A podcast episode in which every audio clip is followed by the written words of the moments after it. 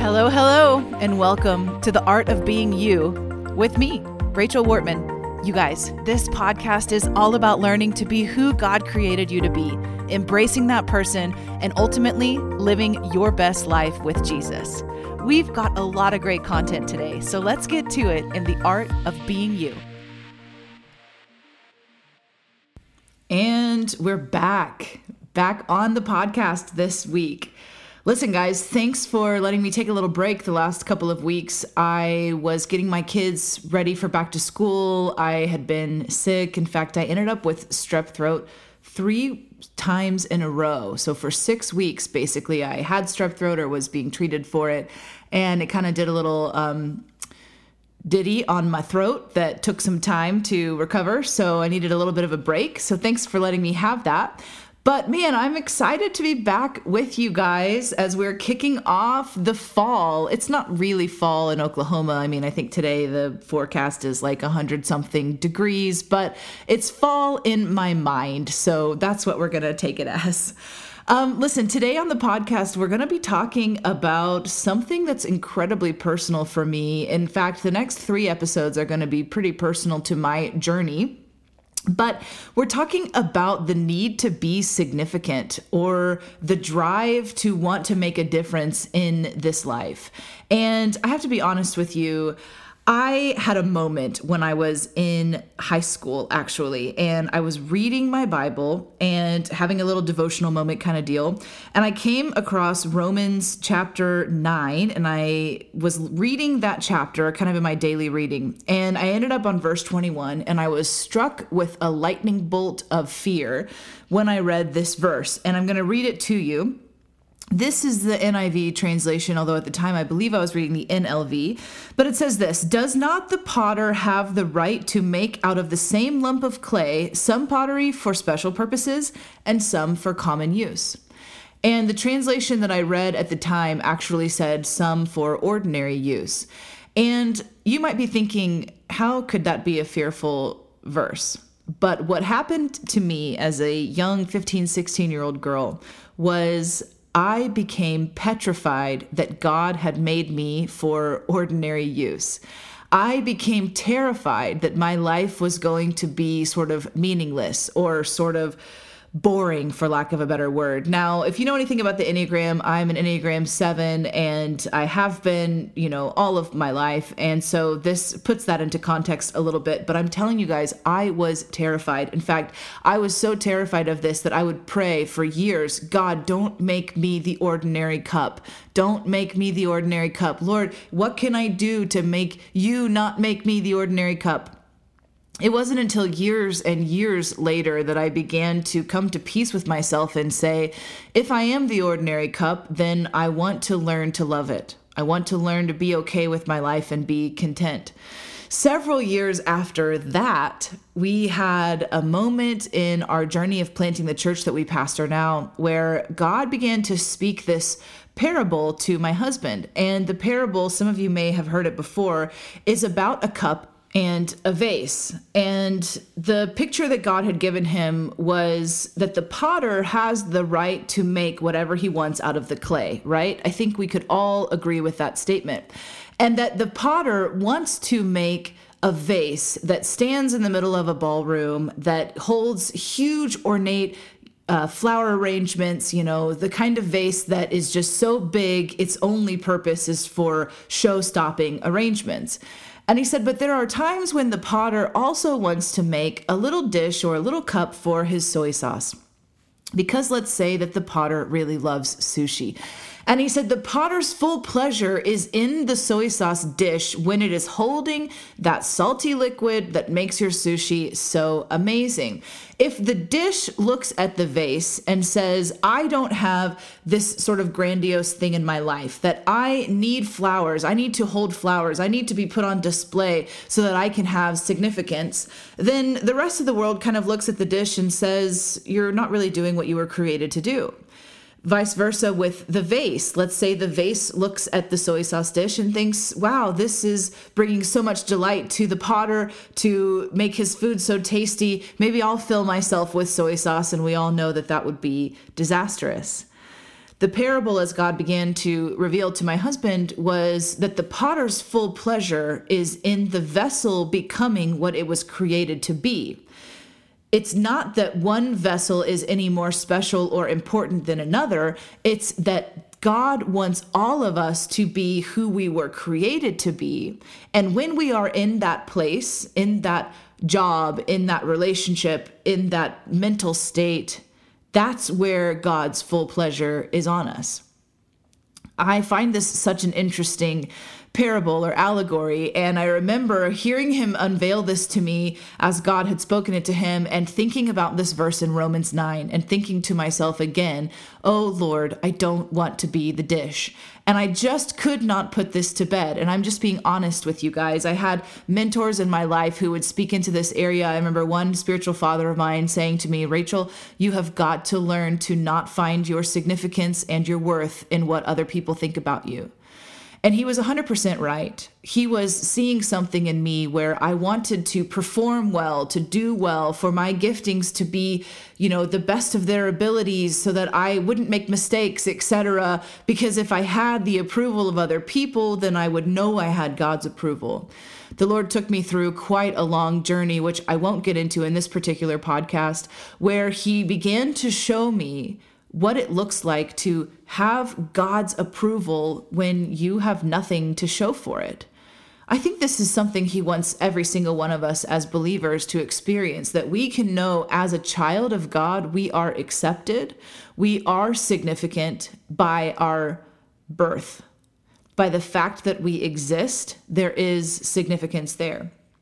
But fast forward another couple of years, and I was listening to Lance Wall. Now, I'm not sure if you know who he is, but he's sort of a business guy. He's a prophetic guy. He really loves God, and he's really quirky, and, and I think he's fun to listen to.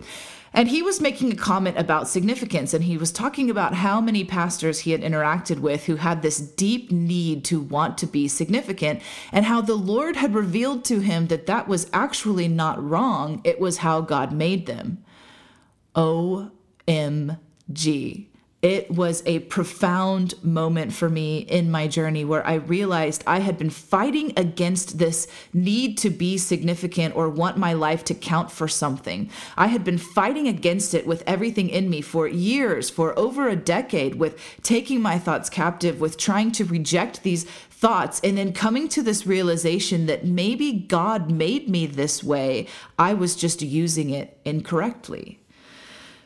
So, I wanted to share this with you because if any of you have struggled in the same way where you've felt this drive to be significant or to find significance or have your life have meaning, you want something to show for what you're doing, that's not wrong.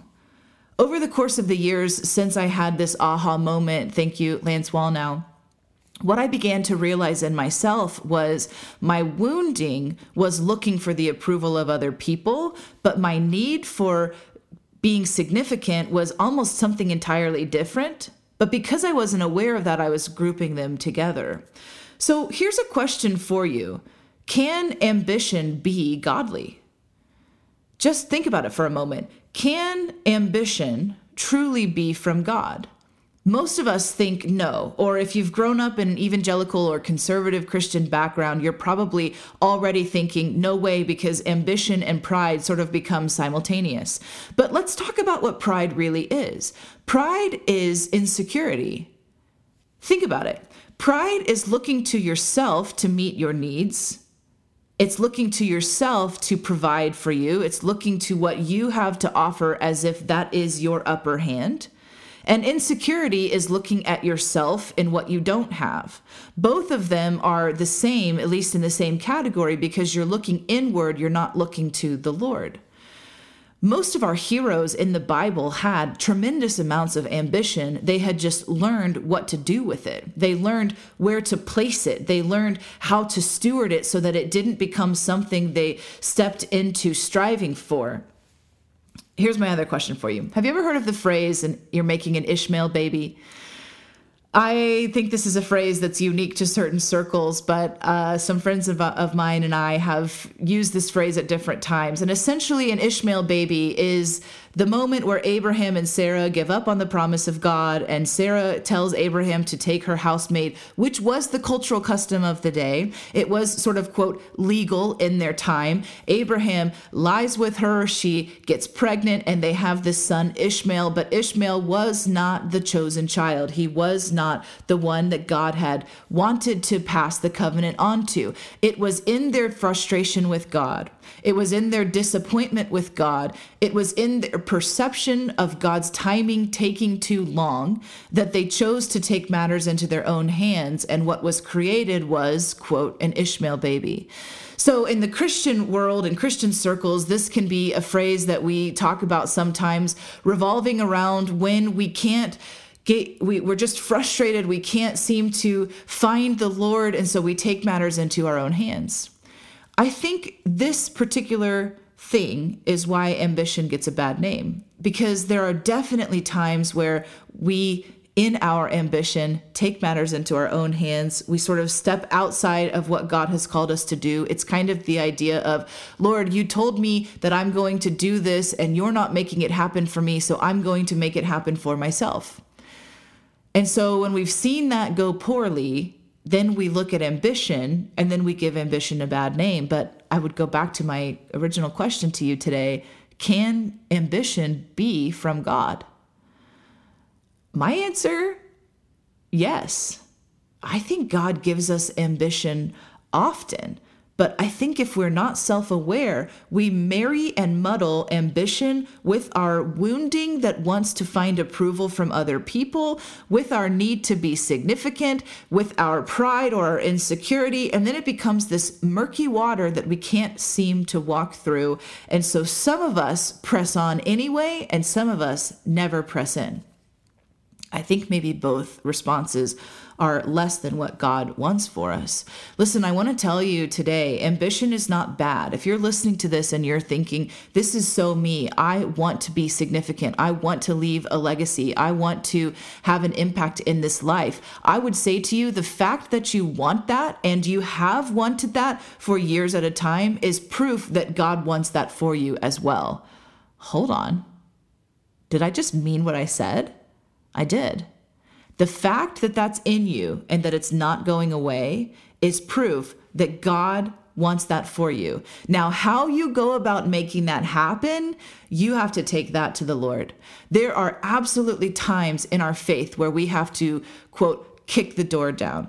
This is something we talk about privately in our inner circles with our friends. There are certainly things in the kingdom of God that we have to knock on the door, we have to beat the door down because we are pioneering something and God has told us to do that. And we cannot allow the opinion of other people uh, in the place of God's opinion to lessen our intensity. Do you understand what I'm saying? Obviously, there are many, many times where we sit back and God tells us, Let me do this for you, and we hands off until He does. He opens doors that no man can shut, but He's also given you hands and feet to kick the door down when that's needed as well. Of course, I'm not talking about relationally, but sometimes when we get into the concept of if God's called you to start a business or He's called you for a new career or to start a family and it's not happening the way you want to, or fill in the blank of what God has called you to. My best advice would be to really ask the Lord, Are you wanting me to rest while you do this for me? Or are you wanting me to go after this? The kingdom of heaven is at hand and the violent take it by force. This is what the Bible actually tells us. What does this mean that the violent take it by force? Are we supposed to be violent? Of course not. What it means is that we are so convinced of what God has called us to that we won't back down no matter what is coming against us. Let me put it to you this way the Bible also tells us, in fact, Jesus himself has said these things, that the gates of hell cannot prevail against the church. But the church is designed to be moving forward, and the gates of hell cannot hold right? The church is like a bulldozer that just bulldozes right over every obstacle the enemy wants to put in your path. Well, that doesn't sound like sitting back and letting God do it for you. Who's driving the tank? Ambition can be godly, it can be incredibly dangerous, but my question to you is what has God asked you to do with the ambition that's in your heart? And are you letting fear be a louder voice to you than God. If you are resonating with this idea to want to be significant, to want to leave your mark on the world, then I would encourage you to really dig in internally and with the Lord and asking God, how do I truly let go of my need for the approval of others? How do I do that? Because at the end of the day, if I'm going to go for you, God, I need to know that your voice is the one I'm going for, that your approval is the one that matters to me the most. And here's the thing most of the time, the approval we get from God comes when almost no one else is approving us. It's that quiet confidence in the morning when you're spending time with Him, when no one else in your house is awake, that you know that you know that you know that the Lord is with you and you're doing what He asked you to do. Not everybody's going to see that. And I think God designed it that way. I think God purposely gives parts of your development to other people, parts of your encouragement to other people to give, but then He also reserves parts of it for Himself. He wants you to have that kind of relationship with Him where you can go deep into the presence of God and find your worth, find your significance, find your identity. And then you're not wondering if you're getting your approval as you're going out and making your mark. You're going out and making your mark. The Hamilton musical came to my hometown a couple this last couple of weeks and I bought tickets and I came across the Hamilton musical a couple years ago actually. I was really resistant for a while and finally thought, "Okay, I'm just going to listen to it on Apple Music." So, I listened to the whole thing and I was completely undone at how much I loved this musical. Not only the style and the the you know flavor to it and the uniqueness to it but the songs were so incredibly moving. In fact there's a handful of songs in the musical although i have heard them 30 plus times they still bring me to tears every time.